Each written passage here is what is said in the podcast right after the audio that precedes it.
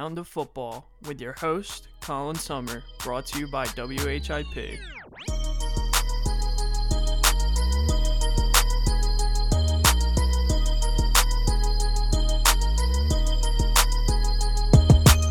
Yo, what is going on, guys? It is Down to Football back with another episode. Hope everyone is doing well. It is a fine Thursday. I'm sorry I'm bringing you guys an episode a little bit late after the Super Bowl. I was unable to give you guys an episode before the Super Bowl. It has been a bit tricky. I'm here in Philadelphia, the city of brotherly love. Been studying at Temple University for four years. Obviously, this is where I do my podcast at, at our student-run radio station, WHIP, one of the best in the nation. Uh, in Philadelphia, we have construction going on quite often, and unfortunately, there was construction going right outside my apartment, and just did not want to give you guys bad quality sound, something you know hard to deal with. Uh, listening to my voice, having to hear background sounds, it just wouldn't be a great mixture. Um, so hopefully that's pretty understandable. I again just trying to give you guys the best content possible. Uh, it can be difficult when there's those background sounds, but today there are no background sounds, so we can record. Excuse me. But the Super Bowl was just played on Sunday between the Rams and the Bengals, and you guys know I was riding with the Bengals all the way. And unfortunately, the Bengals did not come out on top, but man, was it a journey for them? Was it a journey for Joe Burrow? He proved a lot this year, and I'm sure he's going to be back at some point. He is a winner at heart, and he is a very, very good NFL player surrounded by a great team. They just need to work on that O line, something that I'll get into. But let's just jump right in and do the Super Bowl recap from Sunday. so, unfortunately for the Bengals, they're going to be first up because uh, they lost, put up 20, 20 points. Joe Burrow, 22 of 33, had a decent day, 263 yards and a touchdown. Uh, we'll get, I'll get into the reasons as to why he could have had a better day and why he didn't have the greatest day. He still did all right. Uh, Joe Mixon averaging well, 15 carries for 72 yards. He also had five catches for only one yard, so pretty much nothing through the air. But he did have a passing touchdown for six yards to T. Higgins. T. Higgins had four catches for 100 yards and two touchdowns. Had a really, really long touchdown. Uh, on Jalen Ramsey at one point, which I will again be discussing. There's some things I want to discuss right after we, we're done with this recap. Ja'Marr Chase, quality day, five catches for 89 yards. A lot of that came from that giant chunk play where he made a crazy acrobatic circus catch uh, also against Jalen Ramsey. Tyler Boyd, uh, third on the charts uh, in terms of passing, or not passing, uh, receiving yards with five catches for 48. And the defense had two sacks, nine tackles for loss, and two interceptions in this game. And then Matt Stafford, your new Super Bowl winning quarterback, he played pretty good. Uh, started out a little bit rough, but got it done when it was most needed. Matt Stafford, obviously, we all know he was a guy stuck in a really, really bad situation for quite some time with the Lions. His only glimmer of hope was Calvin Johnson for so long. Finally gets the trade out of there, goes to Los Angeles. They deal all their chips, they're all in. They go and get Von Miller, they get some other guys. Eric Weddle comes out of retirement and is calling plays for the defense. I mean, it's crazy. He has, but Matt Stafford, 26 of 40, for 283 yards and three touchdowns. He did have two interceptions. One, uh, just a deep ball, basically, you know, ended up being a punt. So I, I, wasn't, not that it was a bad pick. It was also a really, really good interception by the defender. Um, but overall, I didn't think it was a bad day from Matt Stafford. now, the thing in this game that was really, really noticeable was the Rams' run game, or other people might say uh, Cincinnati's run defense. Cam Akers, Sony Michel, Darrell Henderson had 19 carries total, but they only got 30 yards. That's less than two yards per carry, just over one and a half yards per carry. That is poor, very poor. And they did not have a single touchdown on the day. All the touchdowns came from Matt Stafford. Your Super Bowl MVP, Cooper Kupp, potentially one of the greatest receiving seasons of all time. Led the regular season in receiving yards, receiving touchdowns, uh, receptions. Uh, won the Triple Crown and has a phenomenal day in the Super Bowl with eight catches for 92 yards and two touchdowns and goes and get himself a Super Bowl MVP. So congratulations to him. What an amazing year. Odell Beckham Jr. Two catches for 52 yards and a touchdown. He did tear his ACL in this game. It was tragic, but a lot of people are really see, you know, really really happy to see him get a ring. Uh, you know, he's he was kind of just left out on the street after his his trip with the Browns. Nothing really happened there. Uh, a lot of controversy. Finally found a home with the Rams. Had a really, really solid uh, regular season during his time with the Rams. And, you know, caught a really crucial touchdown early in this game. Unfortunately, he was limited to the two catches of 52 yards. Did, like I said, did have the touchdown, but then tears his ACL. It's really tragic. Um, but I'd like to see him back on the Rams next year. You know, he said he's willing to take a discount uh, to stick with the team. Coming off a torn ACL, that's definitely going to affect his value a little bit. But uh, I- am pretty happy to see him, uh, you know, thrive with the Rams. So hopefully he does go back there next year. And then Brycen Hopkins was the guy who came in and replaced Odell Beckham Jr. I never heard this guy's name before. Um, many people are probably in the same boat as I am, but he had four catches for 47 yards, and I know that's nothing crazy, but when you're being thrusted into the Super Bowl, having to take over Odell Beckham Jr.'s spot, uh, not that there's high standards, but you do have a big gap to fill. Uh, I'm really shocked Van Jefferson wasn't more involved uh, than he was. But Brycen Hopkins, I mean, those four catches, 47 yards, probably meant more uh, to the team than people might really take at face value. And then the defense had seven sacks and eight tackles for losses. Uh, and and now kind of just jumping in after telling you, well, again, the final score was 23 to 20. Uh, the Rams had seven sacks. So Burrow's O line, I mean, allowing seven sacks. I believe throughout the playoffs, I'm not really sure what happened in the Raiders game, how many times he got sacked in that game, but he was sacked nine times versus the Titans, only once against the Chiefs, and then he gets sacked seven times against the Rams. Now, had he, now this is kind of where I'm going into my next part with controversies and key factors that played super super important roles in the Super Bowl. Uh, you know, those seven sacks were probably the difference maker for Burrow. I mean, he barely had any time to throw. Seven sacks is a lot, and at one point he even got hurt. I mean, uh, there, he's not requiring surgery. There's no, no no requirement to get any ligaments fixed. No no damage uh, but looked like he was in a massive amount of pain. And, you know, last year as a rookie, he tore his ACL. So in the draft, a lot of people thought, okay, they're going to draft a lineman.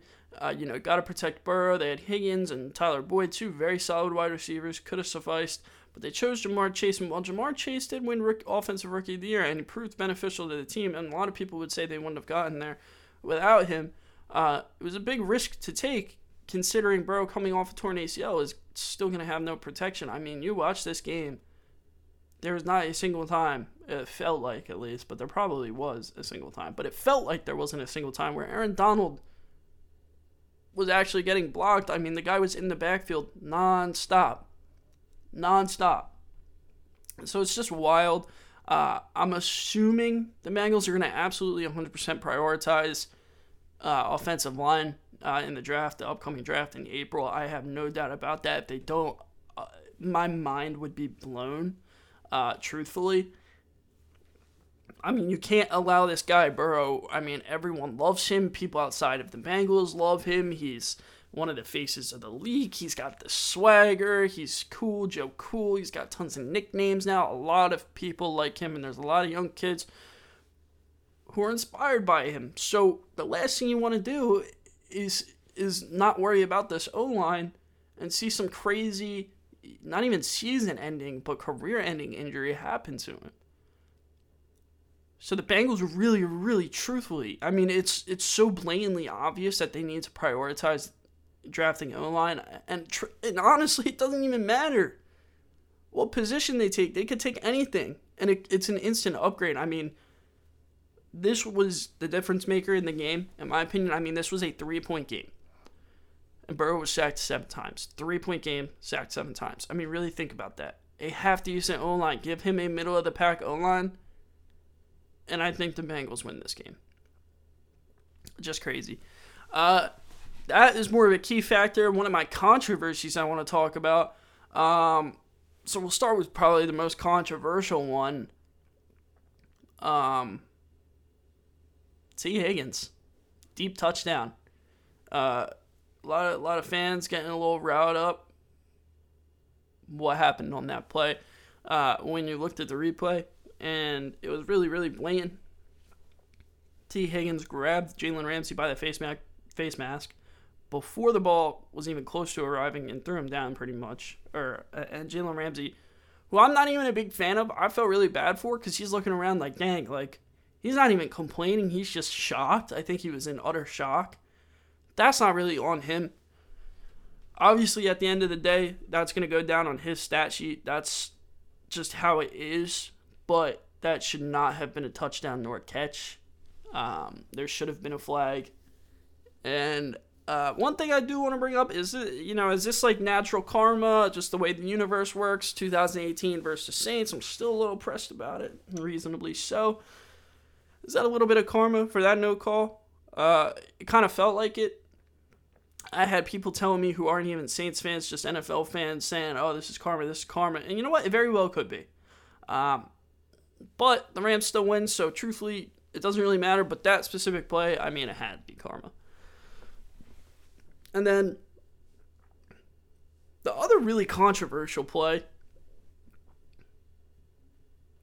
in the closing minutes, third and goal, the Bengals are locking down the Rams. And Cooper Kupp is lined up, and Logan Wilson, linebacker number 55, having a, who had a phenomenal game and a phenomenal postseason. You are going to hear about his name more next year. He is a great player, and not many people know about him. Logan Wilson gets tasked with covering Cooper Kupp. And if you really look at the play, slow motion, every angle, he played Cooper Kupp so perfectly so perfectly. But I feel like you see a linebacker as big as him on top of a, a, guy like Cooper Kupp, who's, I'm not saying he's small, but not as big. I mean, it's a linebacker versus a wide receiver.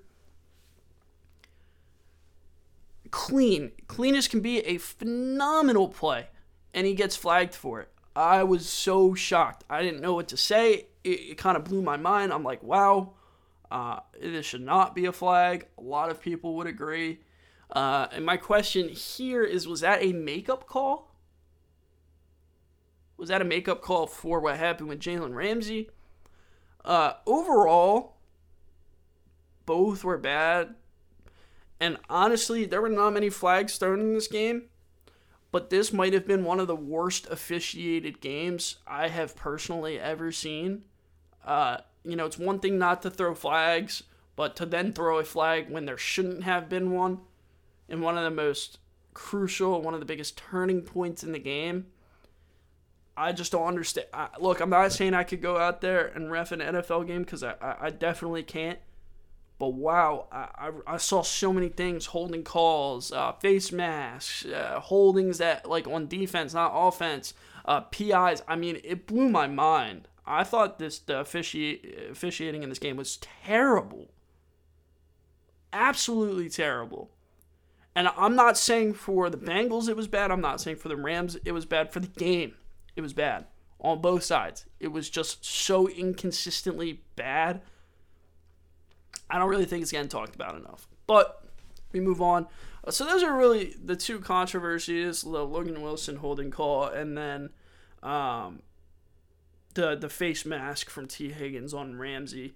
Uh, and then the you know the key factors. Uh, I have one more, but you know I already mentioned the O line with the seven sacks. But let's talk. Let's break down this final play. There were a couple. There are a couple moving parts that we can talk about here. So clearly, again, O line factors in again. Burrow is getting chased down. He's in the middle of getting sacked. Now somehow, he manages to get the ball off and over the line of scrimmage. Because uh, if he didn't, and no one caught it, it would have been intentional grounding. So regardless, they would have lost. That ball was in the direction of backup running back Samaje Perine, who was in the previous play. So, again, a couple of moving parts. On the previous play, Aaron Donald pulled back Samaje Perine uh, on a third and one on a run play. And then it was about fourth and a half a yard at that point. Why is Joe Mixon not in the game? I mean, this blows my mind. Uh, I, I really didn't know what to think right after I, I, thought about it. Joe Mixon is getting that first down. Aaron Donald's a big man, and, and Aaron Donald can take down Samaje Perine, but Joe Mixon is a much bigger person than Samaje Perine. And is a much harder runner. I mean, Samaje Perine is mostly a receiving back. Why was Joe Mixon not in? There's no reason. I mean, none. I in, on that fourth and half half a yard, I would have rather ran the ball with Joe Mixon. 15 carries for 72 yards, averaging nearly 5 yards a carry in this game. Why is Joe Mixon not in the game? A terrible coaching decision. And then breaking it down even farther, with the O line, if you really if you look at the whole field, the whole landscape, Ja'Marr Chase had Jalen Ramsey on the ground, completely beat, would have been a game winning touchdown, but again, key factor It comes down to that seven sacks, that that pressure, that O line being so bad. Right there, just didn't have the time to get set and throw. Um, and then the, the, what happened was is Joe Burrow did get the ball off in the direction of Samaje Perine on that fourth and about half yard, fourth and one, we'll call it. He didn't even dive. It's a Super Bowl. Like he didn't even. It, it, he just gave up on it. He honestly, it was probably not as close as I, I think it was, at least from the angles that I've seen. But from the angles I have seen, if I'm out there, I'm probably not making the catch. But I sure as heck am dying. I'm diving for it. That's the Super Bowl. I'm going all out in any possible way. In any fashionable way, I'm going all out no matter the circumstances. I could have gotten blasted. I could have been hospitalized for catching that ball. If somebody, if a linebacker was about to rail me, it is a Super Bowl. I am going to die for that ball. Uh, again, I, I, just don't know why Joe Mixon isn't in the game. Uh, the the the O line is bad. I mean, so many key factors. I mean, so many little moving parts for the Bengals. Uh, coaching, O line, Samaje Perine not being uh, being in, and not Joe Mixon. I mean, it's just crazy, just crazy. I'm so shocked he didn't dive at that. Uh, my stomach dropped because I again was riding with the Bengals the whole way. Blows my mind. Blows my mind that he did not die for that ball. I mean, that is crazy on such a big platform. How do you not die for that? But that is your 2021 to 2022 NFL season all wrapped up. It has been a pleasure to cover this season. I'm not done though. Uh, real quick, I'm not going into details. Not saying I'm not giving you reasoning. I'm just putting it out here now. So if we can look back and it happens, it's here. My earliest possible 2023 Super Bowl prediction Chiefs versus Rams. That's what I think it'll be. Book it, mark it, bet on it, do what you want. That's what I think it's to be. You do not have to agree. I'm not asking you to, and I know it's tough because I'm not giving you reasoning. Just straight up Chiefs versus Rams, simply put. Now, moving on to our last part of this episode, we are going to be discussing the 2022 NFL Draft there is a lot to discuss, and we will start. So, I've seen a lot of different mock drafts. I'm going to give you my personal opinion on what I think is going to happen. Uh, starting with the Jags, first overall pick. Uh, I think they have to go edge rusher. I think they have no defense. They have to get an edge rusher. I think they go Aidan Hutchinson out of Michigan. Uh, I think that's the likelihood here. I think it makes the most sense. You could go offensive tackle. Evan Neal might not be a bad option, but I think you have to go Aidan Hutchinson. I mean, their presence on defense is terrible. Protection for Trevor Lawrence might not be a bad idea, uh, but I think 100%, I feel like it has to be Aidan Hutchinson. I feel like he's the consensus number one overall pick. Uh, so, to no surprise, uh, people are probably saying, "Oh, how could it not be Kayvon Thibodeaux or or Evan Neal?" But I do think it has to be Aidan Hutchinson, and then right after him, Detroit Lions. Um, I think they go. I mean, it's so weird. I could see them dropping back, and uh, just between the Texans and um, the Lions just dropping back one pick, I think then uh, they should drop back, grab. Uh, it's so tough because I think I think Houston goes after Kayvon Thibodeaux, so I think they move up. Um, but I could see the Lions going offensive line again. Drafting Evan Neal would be a very solid option. Wouldn't really be too shocked about that. Uh, Evan Neal, great offensive line prospect. And then at number three, Texans, Kayvon Thibodeaux. I think I think they could switch switch spots and both draft the same people I just mentioned. Um, but I think that's what happens. And then you have the Jets at number four. I think they stick in their spot. I think Kyle Hamilton's probably the likeliest option. Uh, Marcus Maye's future, kind of unsure. Uh, I believe he was franchise tagged. I could be wrong. Uh, I don't think he's under contract, at, at least talking about Marcus Maye. Uh, they might lose him. So uh, we'll we'll have to kind of keep an eye on that, see what they do in free agency. But I think Kyle Hamilton out of Notre Dame is, is the most probable great safety prospect. Uh, I'm pretty high on him. I see him as a great defender. Uh, so yes, I would like. I would think that's the most reasonable thing. Uh, five at the Giants. I think it's really really plain and simple.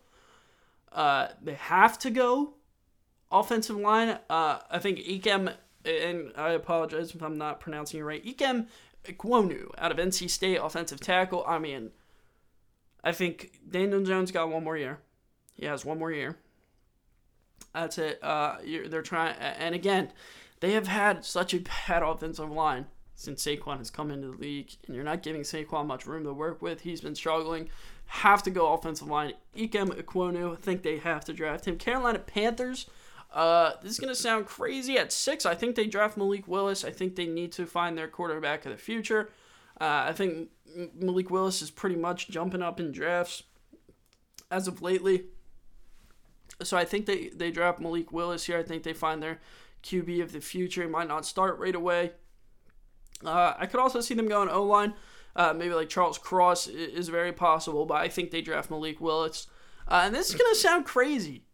The Giants, they have the seventh pick then, I believe. Uh, I think they go. I believe they have the second pick. Or they have the.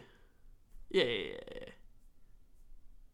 Yeah, yeah. They have. So they had the Bears pick at number seven, um, based on a trade they made last year. I think the Giants go back to back offensive line. I think they draft uh, Ikem Ekwonu, and I think they go Charles Cross at seven. I think they go back to back truthfully, I mean, they have Kenny Golladay. They have some good weapons on offense. Their defense isn't bad. It's not great, kind of in the middle of the pack, but I think this offense can thrive if they have the right offensive line pieces. So I think they can double up on offensive line and, and make it and it be reasonable. I think in their second pick at the number seven spot, they could drop back a little bit and draft an offensive lineman, maybe get some other picks later in the draft. Um, but I could really see see this being a possibility that they double up on offensive linemen. Uh, to the Falcons, Deion Jones isn't getting any younger. I think they're lacking linebackers so so poorly. Uh, a guy who's been rising up in drafts, Devin Lloyd out of Utah, linebacker. I think that it's very possible the Falcons draft a linebacker. I mean, he's a tackle machine. It's very, very possible. I like him a lot. Uh, always in the backfield. He, he he's he's in coverage. He's getting sacks. He's a little bit of everything. He's very very versatile linebacker. So uh, with that eighth pick, Falcons, I think a really solid choice would be Devin Lloyd. Uh, as for the Broncos at number nine, uh, you know, no more Von Miller anymore. They still do have Bradley Chubb, but I think they need another pass rusher. I think they go Jermaine Johnson out of Florida State. Uh, really good motor gets a lot of sacks, always in the backfield, wreaking havoc. Uh, he was a conference, uh, their conference, Florida State's conference defensive player of the year in 2021, uh, and, and had a very, very nice Senior Bowl week. I think. Uh, I think the Broncos will always draft defense. I think it's very possible they to away, they attempt to trade away their pick to try it, um, and get a quarterback, maybe Russ.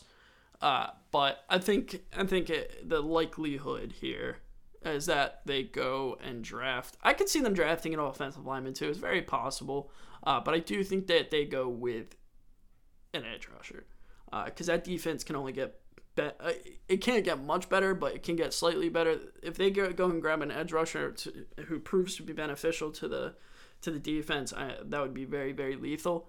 And then lastly, we got the Jets again. The Jets and Giants both have two top 10 picks within the draft. I think they need a corner. They're lacking a corner so poorly. I think they draft Derek Stingley Jr.